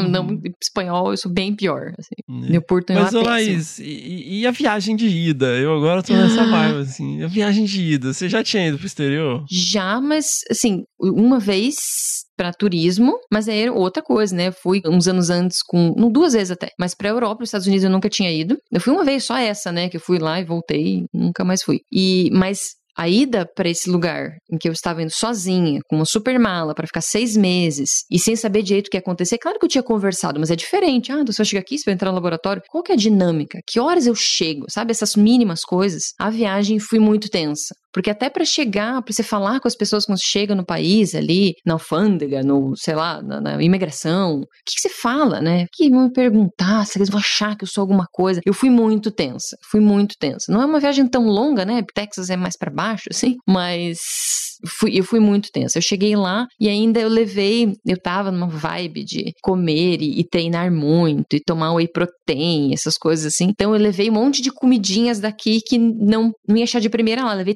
tapioca. E eles ficaram olhando aquela minha tapioca, né, brasileira, com um negócio que era um pó branco, assim. Tive que me explicar bem lá. Mas, mas deu tudo certo. Eu cheguei lá, eu lembro que eu tremia, assim, eu fiquei, encontrei, né, o, orientador, né, que era o Tom, né, o Thomas Locker, super gente boa, ah, me levou, me levou pra casa dele pra almoçar, mas eu lembro que eu tremia, eu fiquei horas, assim, ah, que eu vou, como que eu vou lidar com isso, ah, será que dá pra voltar? O que eu vou fazer aqui, né? Mas e aí? Mas aí você se adaptou, então. Sim, no começo foi meio difícil porque o pessoal tava em férias, então eu não tinha Uhum. ninguém no laboratório. Eu cheguei no verão texano, um calor, meu Deus, eu sou de Curitiba, né? Então, eu não tava Uhum. acostumada com aquele calor, é um calor diferente. Não, não tem muito o que fazer. Bom que qualquer lugar que É você entra tem seco, né? Um ar-condicionado, calor né? seco. Sim, Não sim. é? É um calor de deserto, não é igual aqui, que um calor úmido, né? Sim, você não, você não sabe como lidar. Eu só de bicicleta pra fazer qualquer coisa, pra ir no mercado. Nossa, eu tomei um pacote, um tombão de bicicleta, porque eu fui no mercado e me empolguei, né? Porque as coisas são baratas. e aí, nossa, eu queria várias coisas diferentes. Nossa, eu com a bicicleta, com aquilo, achei que ia colocar, coloquei de um lado, pesou diferente, caí, me estabaquei no chão. Mas a rua é tão larga, né? Que a pessoa pra te ajudar ali, até ela atravessar e te ajudar, Mas passei uns perrenguinhos lá no começo. Depois que o pessoal chegou no laboratório, as estudantes, né, o pessoal do, de mestrado e doutorado lá do laboratório D chegaram, foi mais fácil. Aí ficou, foi mais tranquilo, assim. Você atirou? Não. Você atirou em algum lugar? Porque até os alunos têm arma lá, né? Isso foi um choque para mim, porque daí eu fiz umas amizades com brasileiros, com gente, com americano também. Eles, ah, vamos, uma, assim, nas primeiras semanas. Ele tinha um grupo de brasileiros lá, né? Que todo mundo fala, não chegue perto dos brasileiros, porque você não vai falar inglês nunca. Mas eu fiz umas amizades boas, assim, que me ajudaram no começo. Ah, às vezes, ah, Leis, eu tô indo no mercado, vamos junto, pra não me estabacar no chão de bicicleta. E aí eles me levaram numa. Eles tinham uns amigos que eram americanos e me levaram. Quando eu entrei naquela casa, eu falei, gente, eu estou num filme. E eu não, não, não é um, num filme de Nova York. Porque cada porta da casa tinha uma espingarda. E eu lembro de Uhum. passar longe, assim, porque é um desespero. né? Que isso? Não estou acostumada. É, cultural, né? Os Cultural. caras- todos os alunos que eu fui ah, eu tenho uma pistola, dois revólveres, cinco espingardas. Ah, então. hum, No Dia big. comum. Dia comum. É. É. E aí você volta pro Brasil, Laís. E vai dar aula e terminar doutorado. E aí tinha uma coisa errada pra fazer, né? Porque voltei, ainda tinha minha vaga na PUC, um monte de disciplina, peguei mais algumas, uma ou duas disciplinas na PUC, foi pesado também, dei orientação e a minha própria, né, orientação, terminar o doutorado. Bom que eu já tinha coletado quase todos os dados. Então isso foi mais fácil. Eu tinha feito os experimentos no cativeiro, tinha feito as análises, várias coisas lá nos Estados Unidos, que foi muita coisa que me ajudou bastante, aprendi bastante coisa lá. E, e voltei e aí tinha, né, a vida que tinha que voltar ao, ao normal, assim, né? Tinha que dar aula, viver e terminar esse doutorado que eu tinha que defender. Eu tinha um tempo ainda, tinha quase dois anos ainda para defender. Então deu tempo, não foi aquele desespero no fim do meu doutorado, não. Ah, vai, sempre tem um desespero. Não, sim, é que já passou. É que eu vou te dizer, é que já passou. Então a gente diz Não, assim. não faz assim, não cria ilusão na galera que tá Não, ouvindo. pessoal, presta atenção. É que eu tô comparando com o meu mestrado. Então, meu doutorado não foi tão não, é. desesperador. Então, é esse o meu Comparado com o comparativo, tá? Então, vocês vão sofrer, mas dá tudo certo no fim. Engraçado isso, né? Que o mestrado é um desespero. Eu fiquei Nossa. 36 horas sem dormir no, quando eu tava Nossa. escrevendo. Nossa, eu devo ter feito coisa parecida. Eu fiquei 36 horas sem dormir, aí eu dormi umas 7 horas, aí eu fiquei mais 24 horas sem dormir e entreguei. Nossa. É, eu, eu fui assim também. Nossa, Nem sonhando que faço isso hoje, gente. Mas vi- é aprendizado, né, Laís? aprendizado, aprendizado. É, o doutorado foi mais fácil pelo perrengue do mestrado, com certeza. E aí, como que é? Você defende o doutorado, você já tá, né, numa posição assim, você não passou por aquele período, aquele limbo, né? Tipo, oh, e Uhum. agora? Sou uma doutora desempregada, que farei, né? Então você já tinha uma certa estabilidade na sua cidade, né? Uhum. Com o melhor dos mundos, ou não, né? e como que tá isso? Nós estamos falando de que ano? Quando que você defendeu? Eu defendi em 2017. E eu entrei na. PUC em 2014. Então teve um tempo aí. Só que assim, até é estranho falar isso, porque eu continuo na mesma universidade, com as mesmas pessoas lá. Mas eu me sentia. Porque boa parte dos professores que continuam lá foram meus professores. Então tinha uma questão, assim. Alguns me tratavam como uma laizinha e alguns, tipo.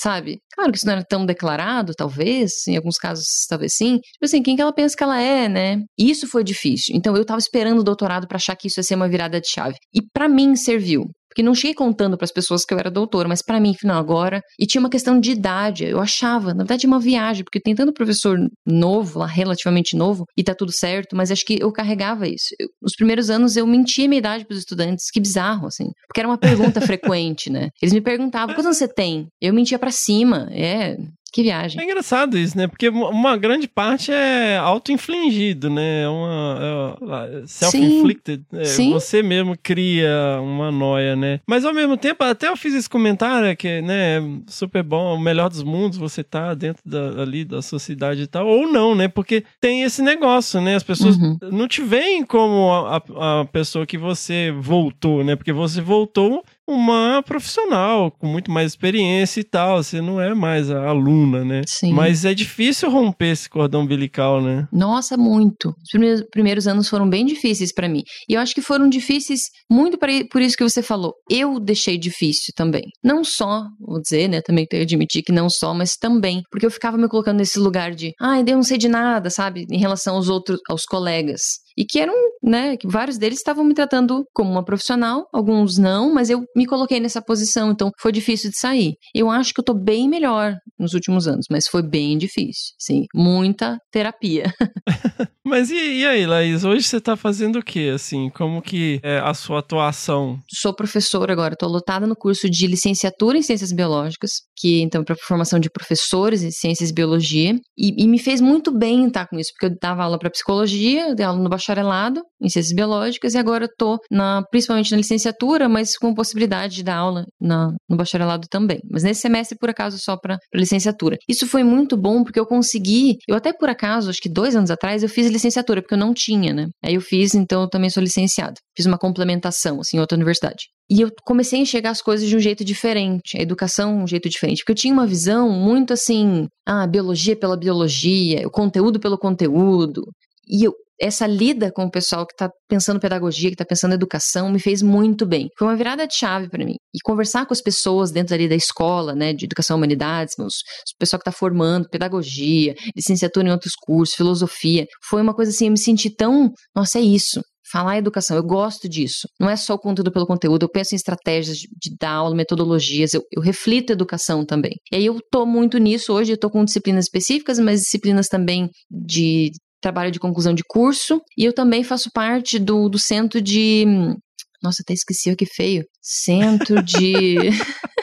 Meu Deus. Ah, centro de ensino-aprendizagem da universidade, que é o CREARE. Faço uhum. formação para professores dentro da PUC também que é muito legal. E como que você vê é, hoje o seu trabalho em relação à conservação, Laís? Porque eu acho que uma coisa que a gente tenta né, mostrar aqui no podcast que conservação não é o pica das galáxias uhum. que vai lá e ele é o forasteiro e que veio aqui salvar o bicho, aquela uhum. coisa bem europeia, né? Oh, ele veio aqui salvar os gorilas das montanhas, sabe? Sim. A gente sabe que conservação é algo muito mais profundo e que envolve envolve diversos setores da sociedade, que não existe o conservacionista ou a conservacionista, mas que sim é, na verdade, é uma ciência multidisciplinar, né? Então, como que você, ou se você já parou para pensar sobre isso, imagina o que você faz hoje inserido dentro de um contexto de biologia da conservação? Assim, tem duas frentes. Uma que eu tô com certeza mais participando mais. Uma delas é que eu participo de alguns outros projetos que tem campo, que tem análise da área para pensar em estratégias para conservação. Eu acabo não tendo muito tempo para isso porque é difícil, né? Eu tenho aula durante a noite, às vezes tem disciplina que é de manhã, de tarde, eu não consigo ficar em campo 15, 20 dias, né? Mas, Mas... educação não tem a ver com conservação? Então, tem que ir pra é campo, lá. Exatamente. Então,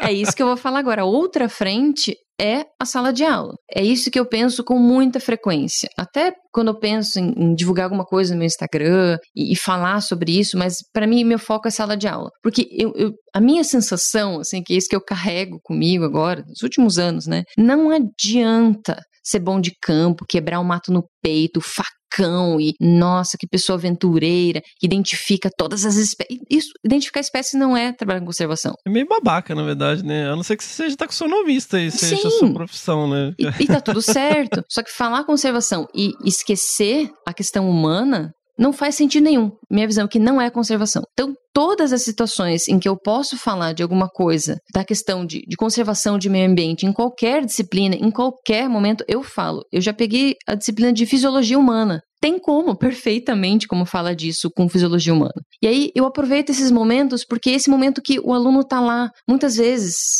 mais ou menos aberto, ou menos aberto, para ouvir aquilo, e eu assim, eu vou admitir uma coisa, é difícil eu admitir coisa que eu acho boa em mim, mas vamos lá. Eu falo as coisas de um jeito empolgada para os estudantes, porque eu realmente sou empolgada com muitas coisas. E isso é um feedback que eu já recebi de vários deles. Eu falo e meu olho brilha. Então, isso estimula. Eu sei por experiência, por outras pessoas que falavam isso, eu falava, ah, cara, eu quero falar do meu trabalho do jeito que aquela pessoa fala. Eu quero falar dessa ação do jeito que aquela pessoa fala. E isso uhum. estimula as pessoas. Mas e como que o seu caminho cruzou com a gente, né, com o Desabraçando Árvores?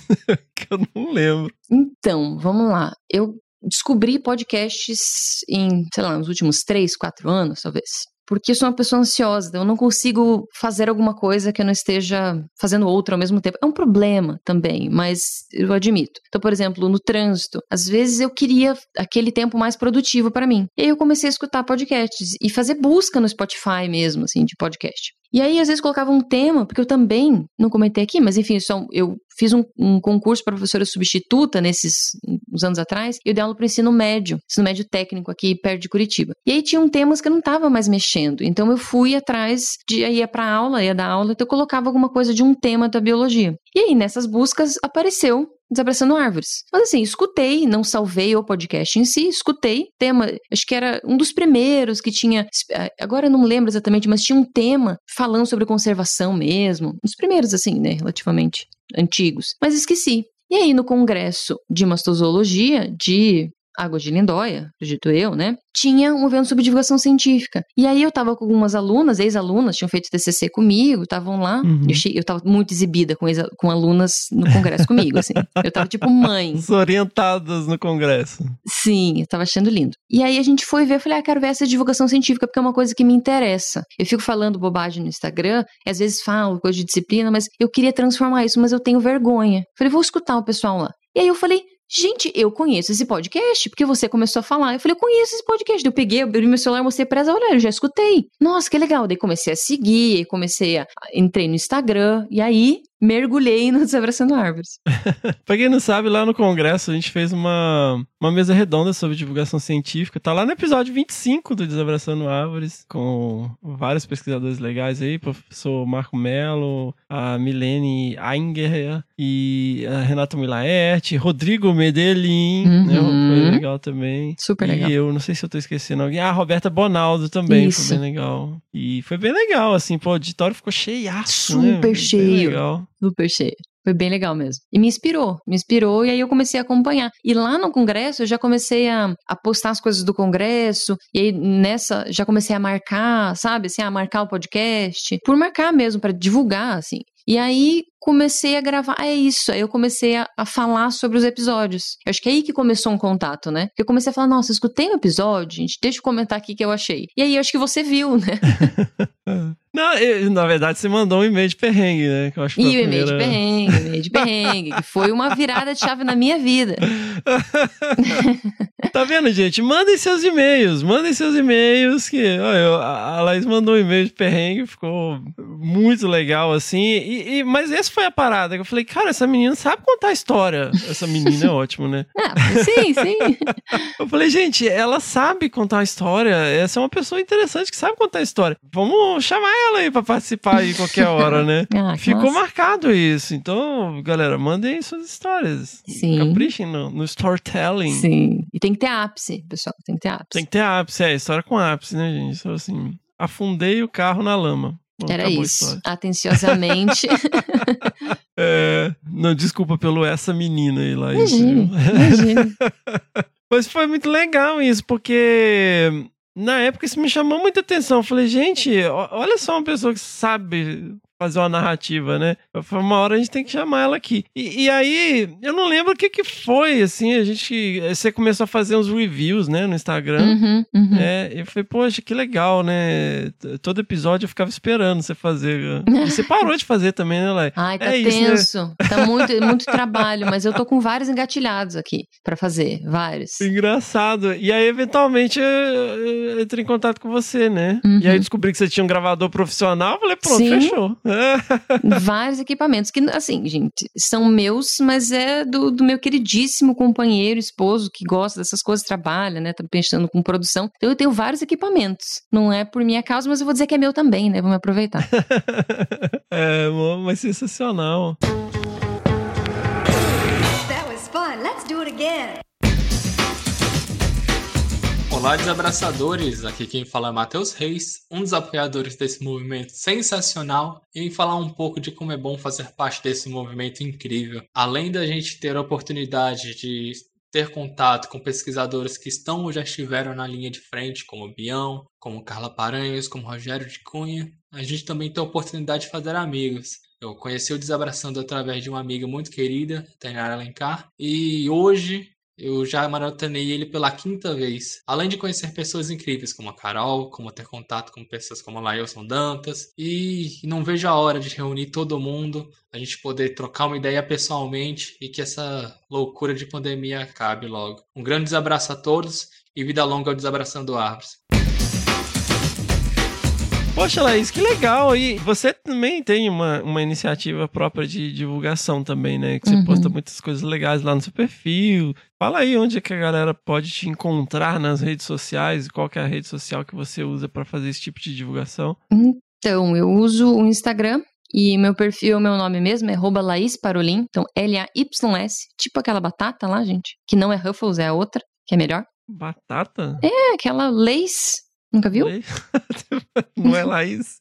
É, é Leis, que fa- eu sou Laís, ela é Leis. Então, arroba Laís Parolin. E eu tenho falado sobre biologia, sobre conservação, eventualmente, sobre educação, que é uma coisa que eu gosto de falar. Então, ele está crescendo na medida do que eu consigo, que ele cresça também, né? Porque não, não tenho tanto tempo para dedicar, trabalhar, né? Com, com- dar aula é um negócio que, que toma bastante tempo, preparar aula, planejar, as outras demandas da universidade e outras, né? Pesquisas e coisas que eu participo, mas eu, eu dedico um tempo lá. E eu fico feliz com o feedback, porque assim, claro que é uma bolha. Eu tenho uma bolha bem pequenininha lá. Mas eu acho que se alguém dá uma olhada, você, nossa, que legal. Eu recebi alguma resposta de duas ou três ex-alunas que fizeram seu Instagram também para falar sobre outros assuntos também. Porque pensaram, pô, também dá. A Laís faz um jeito, do jeito dela, não fica lá fazendo super produções e chamando pessoas famosas. E você consegue falar coisas que você sabe e trocar com as pessoas, que é isso que importa. Conhecimento dentro do meu bolso não adianta nada. Não é para nem para mim serve direito. Então tem que ser compartilhado. Então essa é a minha ideia com aquele Instagram. Então,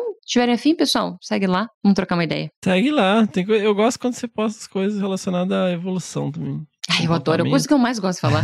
Nossa, eu sou fascinada. Fascinada. É, eu acho bem legal. Sensacional, Laís. Poxa, Laís, obrigado por vir aqui mais uma vez, só que dessa vez compartilhar sua jornada com a gente. Eu confesso que estava super curioso. Falei, poxa, é, é, que tecnicamente a gente nunca se encontrou pessoalmente, É né? verdade, é verdade. E isso eu acho muito legal. Até uma parada aí que, né, surpresinha na abertura do episódio. Que, que, pra quem já ouviu até aqui, já ouviu a abertura, então um loop em Inception. Mas isso é uma característica que eu acho muito legal, sabe? Que é uma coisa orgânica que as pessoas foram se juntando, sabe? Uhum. Ao movimento, né? Ao podcast, assim como a gente foi agregando algumas pessoas, é, pessoas que a gente conheceu à distância, né? Uhum. Até antes da pandemia. E eu vejo, assim, muitas pessoas que é, ouvem ou- e, e são ouvintes muito ativos, né? Mandam e-mails, mandam mensagens, é, é, é, compartilham, interagem nas redes sociais, é, apoiam lá na- né, no nosso crowdfunding, fazem parte do grupo de, de WhatsApp. Eles, eu, eu vejo as pessoas interagindo entre si nas redes sociais. Então Sim. você vai ver, vai criando, né? um- alguns lá. Você vê uma pessoa lá de Sergipe conversando com outro do Maranhão, com outro lá do Rio Grande do Sul. E, e a galera, você vê que eles vão interagindo nas redes sociais. E você trazer isso, a origem dessa interação pro podcast é muito gratificante ver isso, né? Porque a ideia é realmente essa, de ser um movimento, das pessoas é, fazerem parte disso aqui. Não dando palpite na, pa- na pauta, enchendo o saco, mas Uhum. de realmente fazer parte. Sim, sim, de pensar, de refletir, de encaminhar pra alguém. Eu tava até mexendo num texto de uma aluna e tava lá de uma dica, ela tá pensando uma estratégia para ensino médio e tal, e tava lá a dica, ah, desabraçando árvores. E não fui eu que falei pra ela colocar. Ah, um episódio tal para tratar sobre tal tema. Então, é isso, acho que é isso. Não, legal demais. E obrigado, Laís. Obrigado pela sua generosidade, assim, também em relação ao podcast, né? Você tá sempre aí, de uma forma ou de outra, dentro da sua agenda, ajudando a gente, né? Porque, para quem não sabe, existe um trabalho gigantesco de, de bastidores, né? De, de pensar as linhas gerais, de pensar o podcast, de, de insights e de ações e, e de logística pra gente fazer as coisas acontecerem. E tudo que vocês têm que fazer é ouvir, caramba. É só dar o play.